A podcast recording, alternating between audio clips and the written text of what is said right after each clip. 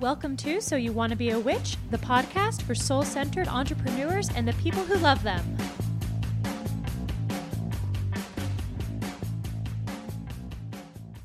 Welcome back to So You Want to Be a Witch, the podcast for soul centered entrepreneurs and the people who love them. I'm your host, Sarah M. Chappell.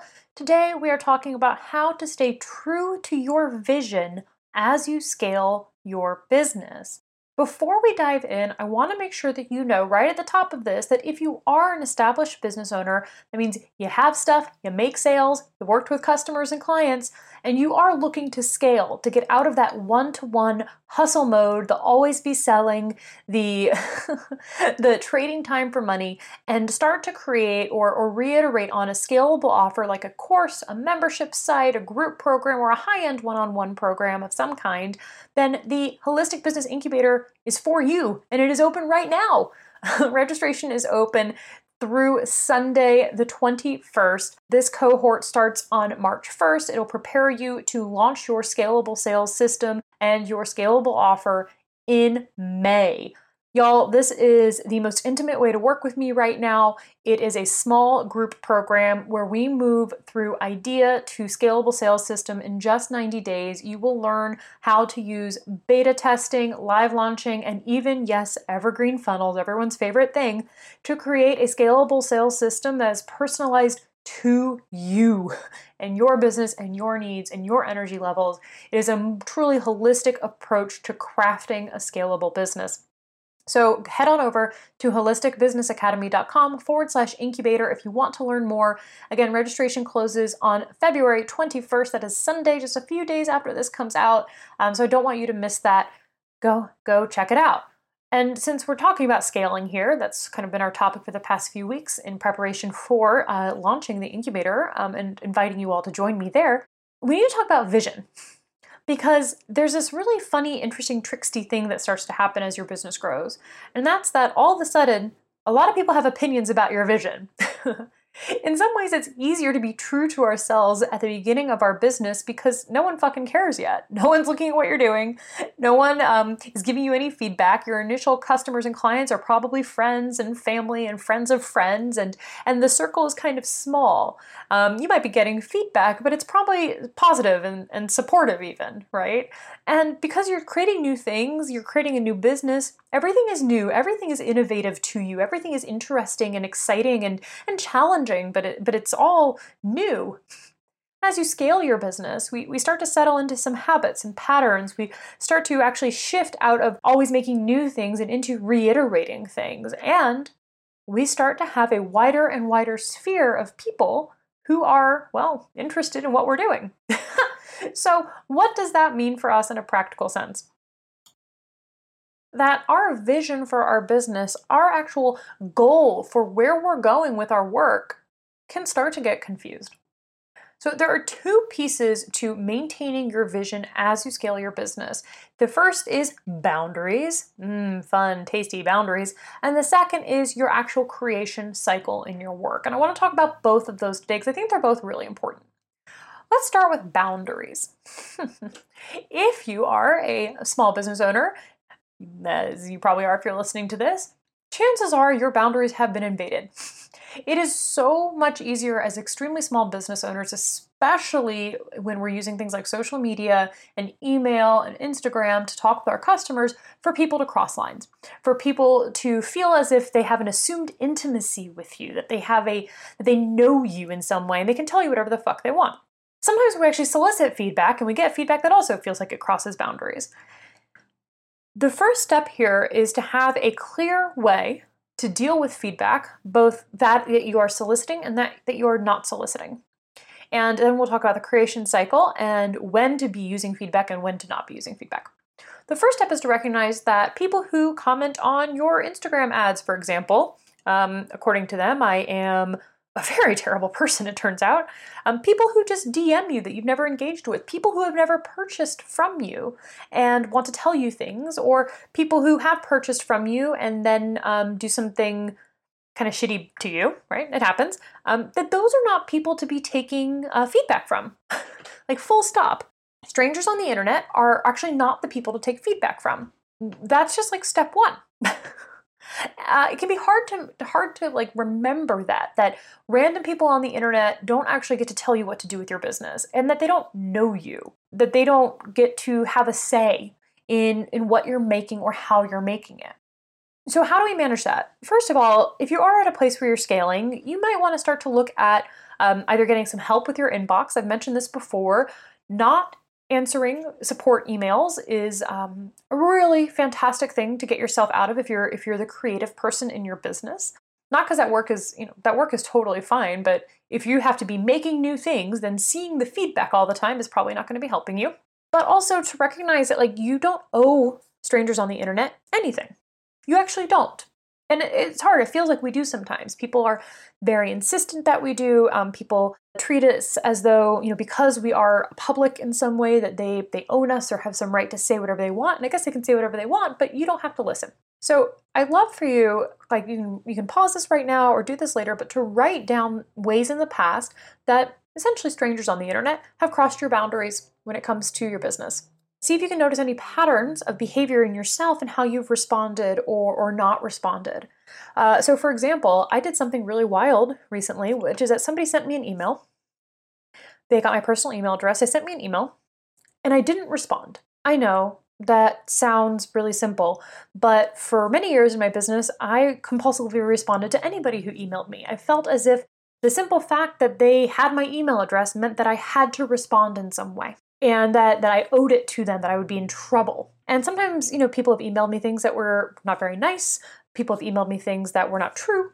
People have also just emailed me things that were inappropriate and boundary crossing, and I always responded. Um, I stopped. I stopped doing that. right? I noticed that pattern of behavior where I was opening my email and I was so terrified to see what was there because of the fact that I am a somewhat public figure and people can find my email address it's harder to find now. I took it down. You actually can't find my email address almost anywhere anymore. You can find the company email address, but my like you can't email me directly anymore. I needed some boundaries, right? And I noticed that pattern of behavior where I was using my inbox as as a barometer for my level of like like success as a human, really. So I stopped. Another thing would be Instagram DMs, right? I don't respond to every DM anymore. Um, I, I try to, I try to from like a politeness place for sure, but if somebody is asking me something that's inappropriate, if someone is asking me for free shit, I might give a quick response, but I don't continue to engage. Okay? So, what are your boundaries and what are the habits you currently have around those? Because I know we're ta- this sounds like a very micro thing, but when we're talking about business vision, every single connection of input in your life, in your business, really, um, can start to kind of tweak the vision, can start to create the self doubt and saying, oh, I don't really know what I'm doing. If I were really good, wouldn't people not write terrible things on my Facebook ads? And the answer is no. They will always write terrible things on your Facebook ads. Right? I, for example, just decided I'm going to delete them. That's how I deal with that. That's my boundary. Um, if people have questions, that's fine. But when people write nasty things to me or you know, just stuff that like has nothing to do with what I'm talking about, or frankly tell me I'm going to hell, which is a very common one, I delete those. Uh, some of you might be stronger, stronger than I am and leave them there, or even engage with people. I know folks love to do that because any comment does actually make your ad more successful um, because it's showing engagement. So some of you might be strong and might be able to leave them up. Maybe someday I will, when someone's completely running my ads for me and I literally never see them. Um, but for now, I see those comments and they hurt my feelings because I'm a person. actual human being. Um, and to be so misunderstood sometimes is also kind of a core wound of mine. We talked about that in my uh, episode where I talked about um, giftedness. Still don't like that word. So, being misunderstood is a core wound. When people leave comments on my ads that kind of show that level of misunderstanding, I just delete them. That's a boundary for me. So, you can actually make a list. This can be an ongoing list, but I bet as I'm saying this, you you know, you know what the things are that get you going. I'm very fortunate in that um, you guys are all amazing. So, in general, I have very few problems with my actual community members, the actual people who are engaging on my posts or sending me DMs or, you know, whatever. Like, and definitely not my actual customers who are awesome. Y'all are like great. So, I don't need a lot of boundaries around that. Um, I just have very basic ones in terms of communication workflow and um, you know what I'm personally available for versus what my company and and thus my team is available for. But the interaction points where people can can get to you, you you need to know. Make a list and notice your patterns of behavior there because it's not just about how you feel in the moment. It starts to erode your trust in yourself. And that is going to affect your business vision. So, the second piece of this, though, is feedback that you actually do want, which is from your customers, or if you're doing market research of some kind um, with people that you are selecting to talk to. For example, at the end of my programs, people get a form now. Um, we use Airtable, which is a really great kind of a database software, but like very user friendly, that we use to collect feedback for our programs. We use it for a bunch of stuff. We use it to get testimonials, we use it for some other things, but we use it to get feedback. And initially, I used to see all that feedback directly. I would just see it in my email. Um, and even if it's constructive feedback uh, from customers who like our work, it can be really derailing to see um, because we have to remember, first of all, that the people that leave feedback are generally either people who really love you or people who are really unhappy. Most people don't leave feedback, not because there's anything wrong with your program or your work, but because they're busy or they forget or something like that. So we already know that the people who are willing to leave feedback are, are engaged with your business at a deeper level, which is good, but they're not necessarily representative of all of your customers. Um, but seeing that feedback constantly, even if it's feedback you want to collect, we'll talk about that in a second, you know, how to kind of manage this, it, can also erode your trust in yourself, right?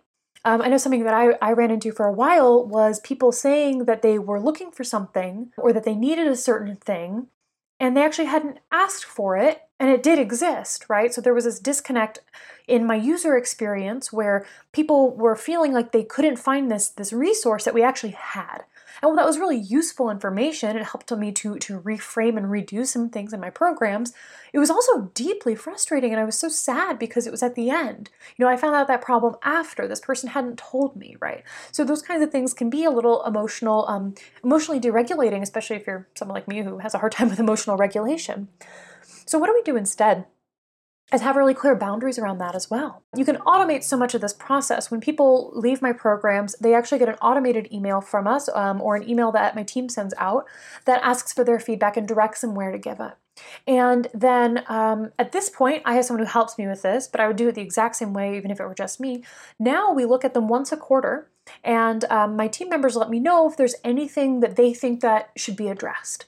So they're actually kind of filtering it a little bit for me and it's we're working on it at a time when we're ready to actually address those problems. This will get into the creation phase in a second. But I would be doing it the same way even if it were just me, which is having specific times to go and look at the feedback that are literally on the schedule and you're like, "Okay, I am here in problem solving mode and I'm ready to look at this feedback." One last piece here um, besides kind of scheduling that in and having clear boundaries about when you're getting it, is figuring out whether or not the feedback is actually valuable.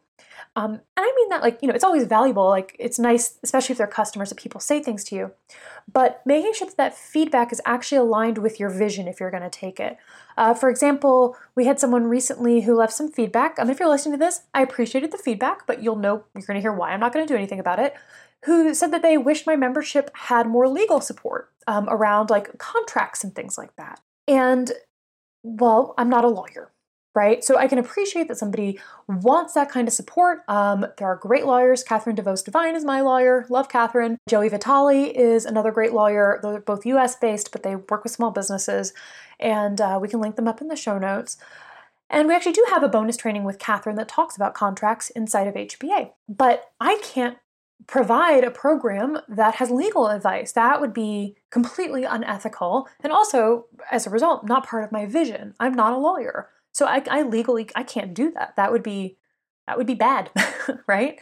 So I have to take this advice in and say, well, the the emotional part of me is unhappy because I can't support this customer in this way. You know, I feel bad that they didn't get what they needed, that they wanted something that I can't give them.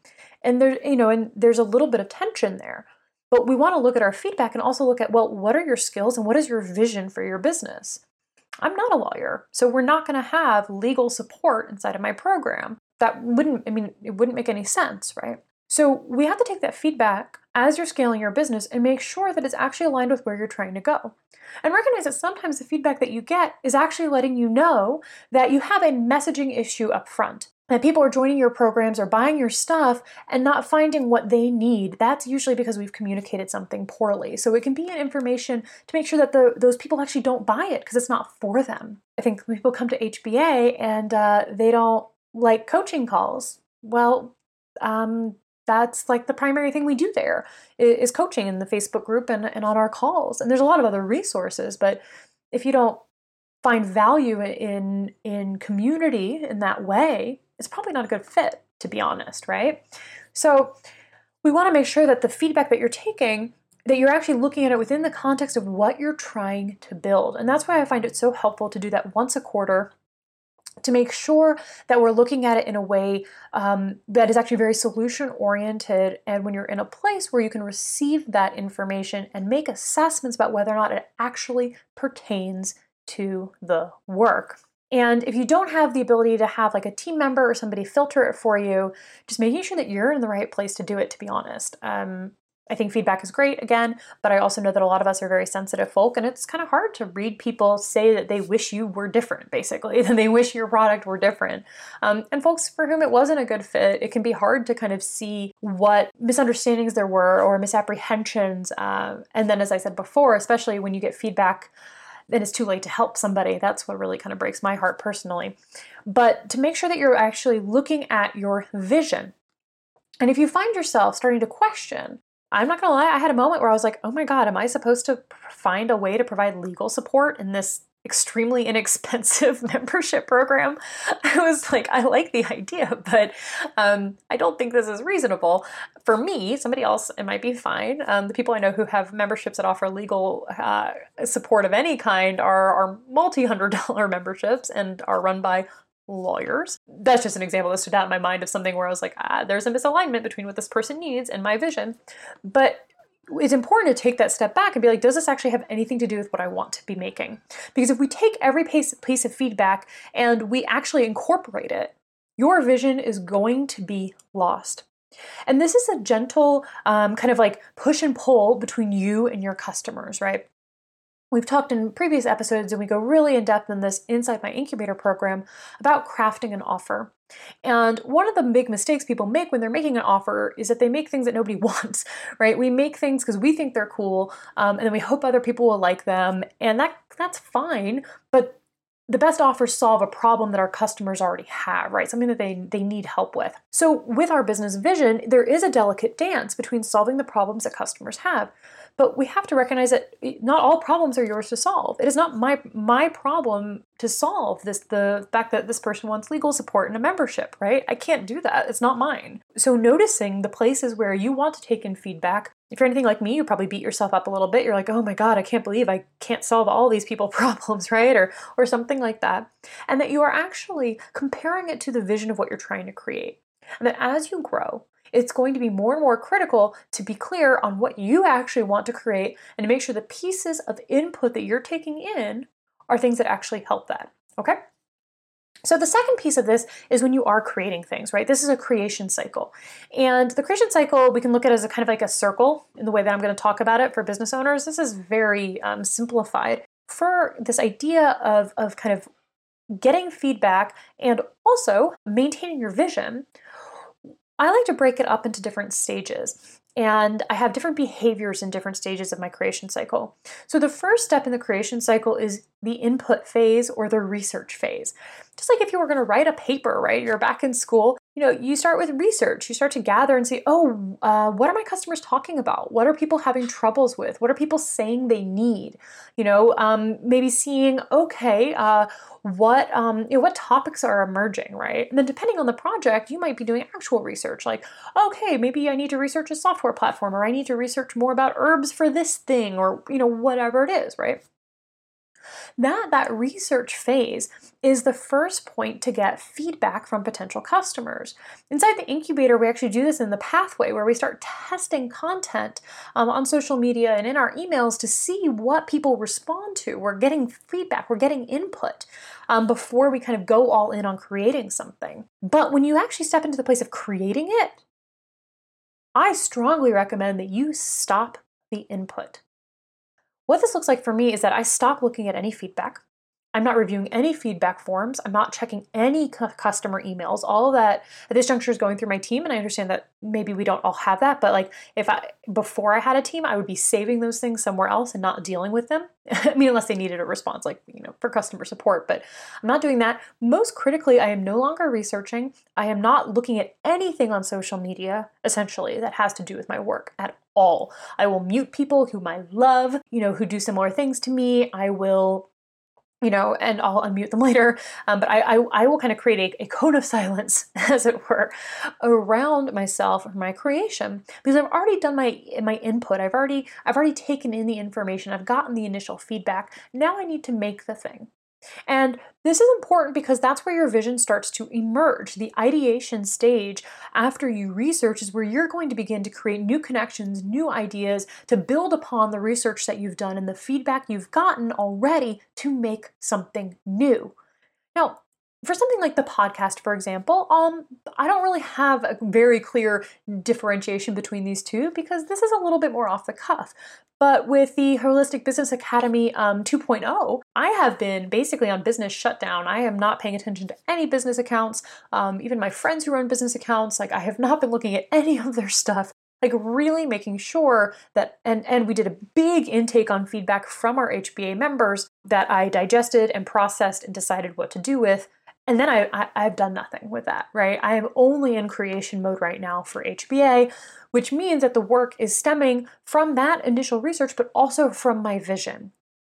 You have to stop taking in things at some point and actually create the thing. So that goes back to our boundary conversation. What boundaries do you need? Maybe you're not on social media during that time. Maybe you don't let people DM you. Maybe you hire someone, you know, 2 or 3 hours a week to check your your support inboxes so you don't have to do that. Whatever, you know, that's it doesn't have to be a lot. Um, to get some extra help. Um, or you just, you know, put up an autoresponder and say, hey, I'm not available right now, if you can do that, right? For, for your business. Because then you're working within the context of your vision. When you have made something, though, then you come back and you put it out in the world. We're now in, uh, I mean, in a business, you're in the sales phase, right? Now you're selling it, but we're also now back in an input phase, right? It goes input creation, input creation. We can kind of shove sales in there if you want. Once you start interfacing with your customers again, now you're getting input, now you're getting feedback. That's actually what a sales cycle is. You learn something about your customers, you make something for them, you try to sell it to them, and in the sales process, you get feedback. Sometimes that means no one buys the thing. That might mean that you are very clear on your vision, for example, um, but you didn't actually answer your customer's needs. Sometimes people buy it, uh, and but they give you feedback or the kinds of questions they ask you ask you let you know that you missed the mark somewhere. You're back in conversation again, but only after you have made the thing, or you've made an outline, or you've made a commitment to what it is. Um, you know, if we're doing something like beta testing or or the bare bones offer system that I'm putting into the new Holistic Business Academy, you know, there it can be a little bit more challenging because you might be selling something before you fully made it. But you you've built your idea, you've built your concept before you're putting it back out there. This enables us to ensure that we're actually working within our vision, our intuition, and our strength before getting feedback again think, you know, for example, if you're writing something, you're let's say you're writing a book, right? At some point you're going to want feedback from other people, but sending that first chapter draft to uh, to a friend may not actually get you the kind of feedback you need to complete your entire draft. You might actually work on a draft or a larger section before getting feedback and really being ready to decide okay i'm ready to get feedback on this and then you might want to actually send it to like an editor or someone who is is skilled in that and can give you the proper feedback. At the end of the day, what we're really trying to get out here is that supporting your business vision does require some amount of actually, frankly, putting your head in the sand sometimes. And in a world that is hyper connected and hyper aware, it can be really hard to give ourselves the space to allow that actual ideation and creation to occur. So, you being clear on, first of all, what your boundaries are in terms of inputs, both from social media, from people you like, but also feedback, uh, whether from strangers from the internet or, or from customers and colleagues and friends and family and whatever. And dividing your work into phases where you are available to receive input and phases where you are not will help you to ensure that what you are making actually stays aligned with your vision as your business scales. Because otherwise, you can be kind of eaten alive by, by the feedback and the desires that people place on you. I say that's the last little bit I want to close with here, which is recognizing that as you grow, people are going to be asking you for more and more things. And some of them will be fantastic ideas, right? Like the legal thing. Actually, my friend Joey Vitale just opened a legal membership, so if you want one, go find him. He just started one for like coaches and, and, and course creators and stuff. So you can go join, join Joey's membership because that's a great idea, right? To have have access to kind of like uh, contracts and, and some support and things like that for a monthly fee. Brilliant, right? People are going to come to you with things that actually you're good at too. I went through a period in my business where all anybody wanted from me was to run their Facebook ads. And I am good at Facebook ads, though I don't really like doing them and I don't like doing my own and I like paying somebody else to do them for me. So why would I do them for someone else? Even though I'm talented at it or skilled at it, it's not what I like to do.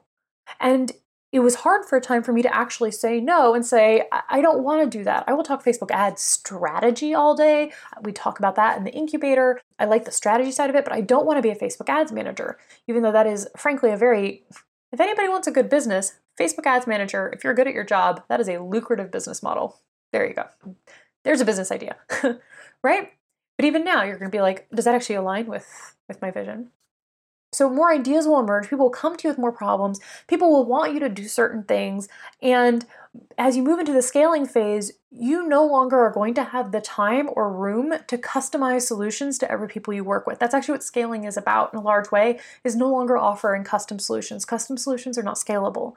And you could do some of that work if you wanted to, but but that's not what we're talking about here today.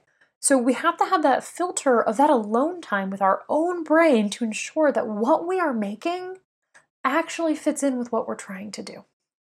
And that just because people are asking for something or giving us feedback or they want it from you, you know, that's something that uh, I think you'll hear a lot is that, oh, well, a lot of maybe a lot of people offer herbal tinctures, but people want your herbal tinctures.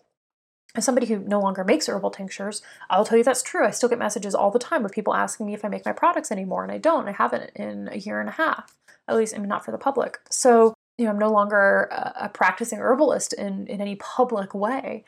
And just because people ask me for that doesn't mean that's part of my vision.